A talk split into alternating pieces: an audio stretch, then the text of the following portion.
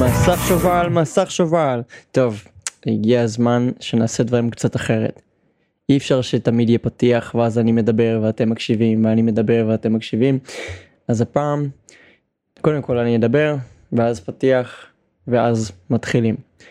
אני שובל, אני שובל, אני שובל, ואנחנו שובל מסקר את העולם. טוב, עכשיו באמת מתחילים. פתיח. בואו נתחיל. בואו למסיבה של הפיג'מות רק תבואו למסיבה שובל מסקר את העולם, פודקאסט על קולנוע, תרבות והחיים עצמם. שלום וברוכים הבאים לשובל מסקר את העולם, המקום מדבר עליו על קולנוע, תרבות ועל חיים עצמם. היום אדבר איתכם על הפיג'מות, שזה משהו ב- בעצם שאני גדלתי עליו. אה, לא מזמן הייתי בהופעת האיחוד שלהם, שציינה 20 שנה בדיוק, לפרק הראשון שיצא בראשון ביולי אה, 2003. אז את הפיג'מות בעצם הכרתי בכיתה א', אה, ערוץ הילדים היה במיטבו בזמן הזה, אה, ופשוט הכל, הכל שם התחיל ממש במקרה. אני זוכר שראיתי שתוכנית חדשה מתחילה אה, ולא ידעתי במה מדובר, ואז הפיג'מות באמת הפכו לתופעה. והיה להם מחזמר באותה שנה לילדים, וראיתי את זה פה בהיכל התרבות בראשון לציון. וכמובן כמו כל ילד שהריץ את הסדרה לגלות שהם צילמו אותה בראשון לציון היה מבחינתי שוס וגם להגיע לקנון רוטשילד למי שמכיר ולקבל מהם פוסטר עם חתימה ודיסק כמובן מאלון נטל שזה חתיכת שוס בעצמו זה משהו שמבחינתי נשאר איתי עד היום. עכשיו מבחינת ההומור של הפיג'מות זה משהו שאני עדיין משתמש בו ביום יום ואני רואה שהוא נפוץ יותר ממה שחשבתי. הרבה אנשים בוגרים בנפשם ובגופם נקרא לזה משתמשים בהומור הזה עד היום וזה רק מוכיח בעיניי את, ה... את הגדולה של הסדרה לא כל אחד יאהב אותה וזה בסדר גמור אבל אני באתי בתור בן אדם שאוהב אותה לספר לכם קצת עליה. ולהגיד מה אני חושב ודברים שאני אוהב דברים שאני פחות אוהב דעות מחשבות ועוד כל מיני דברים אז בואו נתחיל. למי שלא מכיר את הסדרה פיג'מות זה בעצם מספר על שלושה חברים טובים שגרים ביחד בתל אביב ומנסים להצליח כלהקה כושלת מה שנקרא. בעונה הראשונה מצטרפת אלונה טל שהיא על תקן הבלונדה על תקן הבחורה היפה שכולם רוצים אותה ולא יודעת לשיר. ובעצם הם מנסים למצוא את דרכם כלהקה. במקביל יש כמה דמויות שונות שהן דמויות משנה אבל הן לא פחות מעניינות מהדמויות הראשיות. יניב פולישוק כגרי מנדלבאום כמובן, רון כפליץ ודמויות רבות נוספות. מה שיפה בסדרה הזאת שהמציאו את הרובי דואניאס ביחד עם אילן רוזנפלד, קובי פראג' ועודד פז שהם הפיג'מות עצמם זה שההומור לא באמת הומור לילדים. עם הזמן כשאנחנו גדלים וגם במופע האחרון עודד פז אמר את זה. בעצם הם רצו מראש הם ידעו שההומור יהיה כזה הם מראש לא כתבו סדרה לילדים והם רצו לעשות סדרה שכשאנחנו נגדל אנחנו נבין שזה לא היה סדרה לילדים. ובעיניי בהחלט הצליחו. משפטים כמו אני יורד לברכה השכנה ודברים נוספים שמה שנקרא תפסו את תשומת הלב שלי בסדרה הם עפו מתחת לרדאר של ערוץ הילדים בקטע מטורף. ואפשר לומר שבמציאות של היום הסדרה הזו לא יכלה להתקיים בכלל. מבחינת העלילה מבחינת המבנה של הסדרה זו סדרה שהיא קומית מאוד היא סיטקום ולכן הרבה מצבים מוזרים קורים במהלך הסדרה לא תמיד דברים הגיוניים וחלק מהיופי של הסדרה זה לשבור את הקיר הרביעי. אה, למשל אה, המילים מסך לבן מסך לבן מוכרות לכם? כן. זה זה משהו שהם נוהגים לומר כדי להגיע למסך לבן שבו הם יכולים לדבר אל הצופים באופן ישיר. וזה משהו שלא נעשה פה לפני זה בישראל. וזה די מחזיק עד היום. אה, אני באמת חושב שזה גאוני מה שהם עשו עם זה. אה, מבחינתי העונות המופתיות יותר זה עונות, עונות 1 עד 4. כשעונות 1 עד 3 צולמו בעצם בין 2003 ל-2004 אה, ואז הם בעצם סיימו את הסדרה.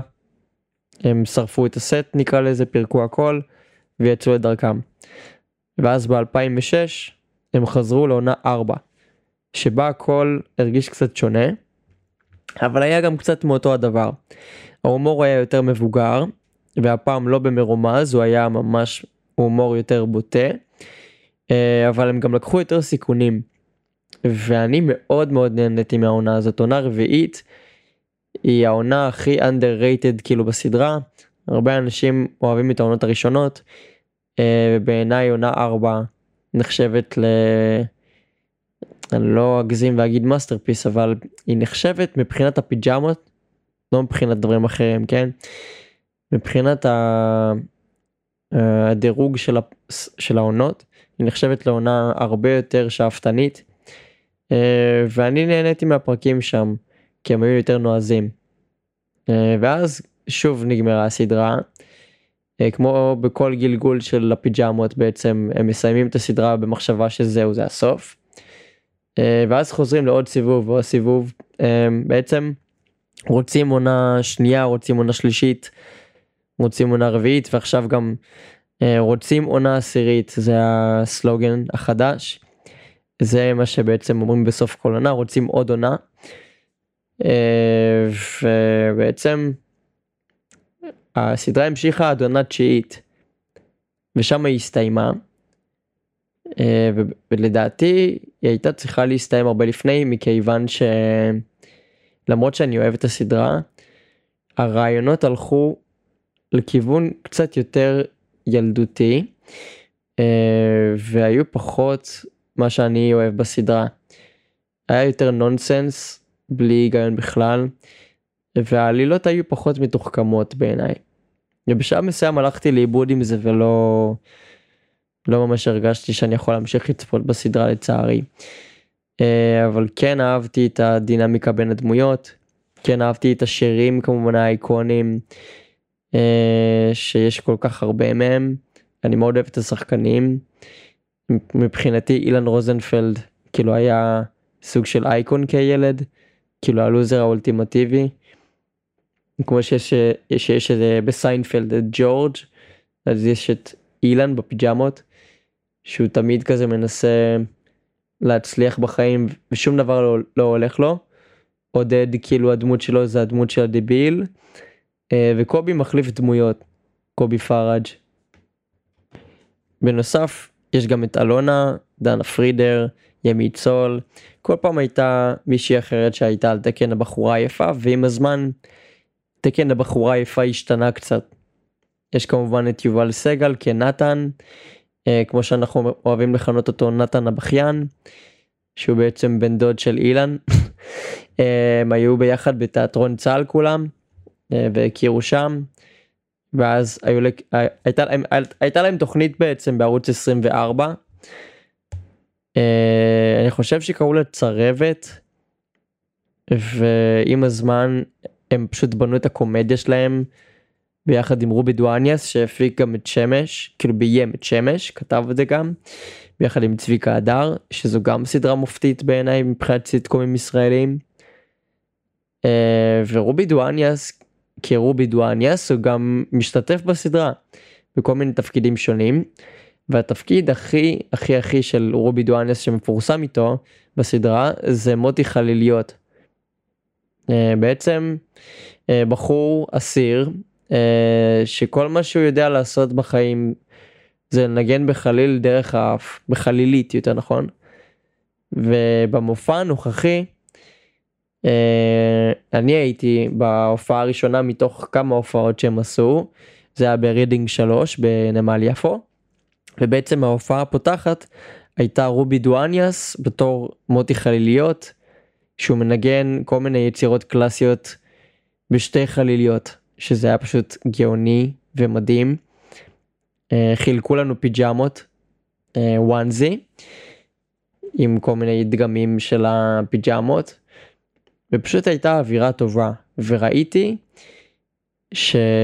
שפשוט כיף ליהנות ממשהו שגדלת עליו עם עוד אנשים שגדלו גם על הדבר הזה, גם אם הם יותר מבוגרים ממך, גם אם הם יותר צעירים ממך, היו שם אנשים בני 16, היו שם אנשים בני 30 ואני לצורך העניין בן 27. אה, אני בדיוק על התפר של האנשים שגדלו ממש עם הפיג'מות, מה שנקרא הדור של האבות המייסדים. והיה בזה משהו ממש יפה. אה, אני פשוט נהניתי מהחוויה הזאת כי גם זה מהלהקות היחידות וזה מצחיק לומר שאני יודע את כל השירים שלהם בעל פה. כי פשוט גדלתי על זה כילד וחרשתי לזה את הצורה. וגם אני פשוט מעריך את העבודה של, של האנשים שעומדים מאחורי זה. ועקבתי אחריהם במהלך השנים. אה, לצורך העניין יובל סגל אה, דיבב את אנדרואיד 17 בגרסה העברית בדרגון בול זי.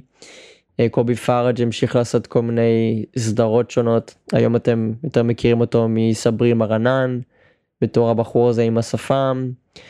אילן רוזנפלד היה יותר כותב עודד פז המשיך והנחה את אולפן ערוץ הילדים ואחר כך גם המשיך את כל העניין הזה והקים את להקת הקסדות שזה המיזם הזה שהוא עושה כבר שנתיים.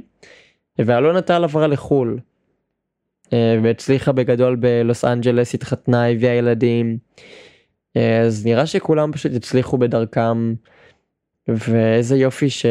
שהם עדיין הפיג'מות למרות שהם כבר לא. אה, ולראות את ההופעה הזאת עשתה רק טוב לכל מי שהגיע. וכמובן שהצטלמתי עם אלונה טל אז אני די משוחד אבל אין מה לעשות אין, אין משהו יותר חזק מנוסטלגיה. כי, כי זה מחובר אליך ב, בדברים היותר מה שנקרא רחוקים בעבר שלך. אז בעיניי זה משהו שהוא מאוד עוצמתי. לצורך העניין ישבתי עם חבר באגאדיר אה, אחרי ההופעה ברידינג בנמל ואפילו המלצר הבחור שירת אותנו מה שנקרא שנתן לנו שירות. אפילו הוא התלהב כל כך שהוא שהוא הלך להצטלם עם אלונה וזה אומר הרבה על הפיג'מות. כאילו אתם יכולים לקרוא להם סדרה ילדותית ומפגרת ובמובנים מסוימים זה מה שזה. אבל בשביל הרבה אנשים זה הרבה יותר מזה וגם בשבילי. Uh, כמובן שיש אנשים שממש לא אוהבים את הסדרה וזה בסדר גמור. מה שנקרא לא שופטים. אה, אבל למי שכן אוהב, זה קהל מאוד רחב של אנשים, אה, אז הנה כמה פרטים שאולי לא ידעתם על הסדרה או מאחורי הקלעים. הנה בואו נתחיל עם הפרטים האלה. טוב אז לגבי אבות של הדמויות. אה, יש למשל את סימון רוזנפלד זיכרונו לברכה שהוא מר לטין אבל במציאות הוא אבא של אילן. באמת באמת אבא של אילן. יש גם את יוסי סגל שבסדרה משחק את הזקן בעונות הראשונות שאומר צ'ינצ'ילה. צ'ינצ'ילה כן. אה, ובמציאות הוא אבא של יובל סגל שהוא נתן אז זה מטורף איך הם מכניסים את המציאות בדרכים אחרות לתוך הסדרה. אה, קיצור יש המון המון דברים שאתם יכולים לגלות על הסדרה הזו מחדש כל פעם שצופים בפרקים אז זה מרגיש קצת אחרת.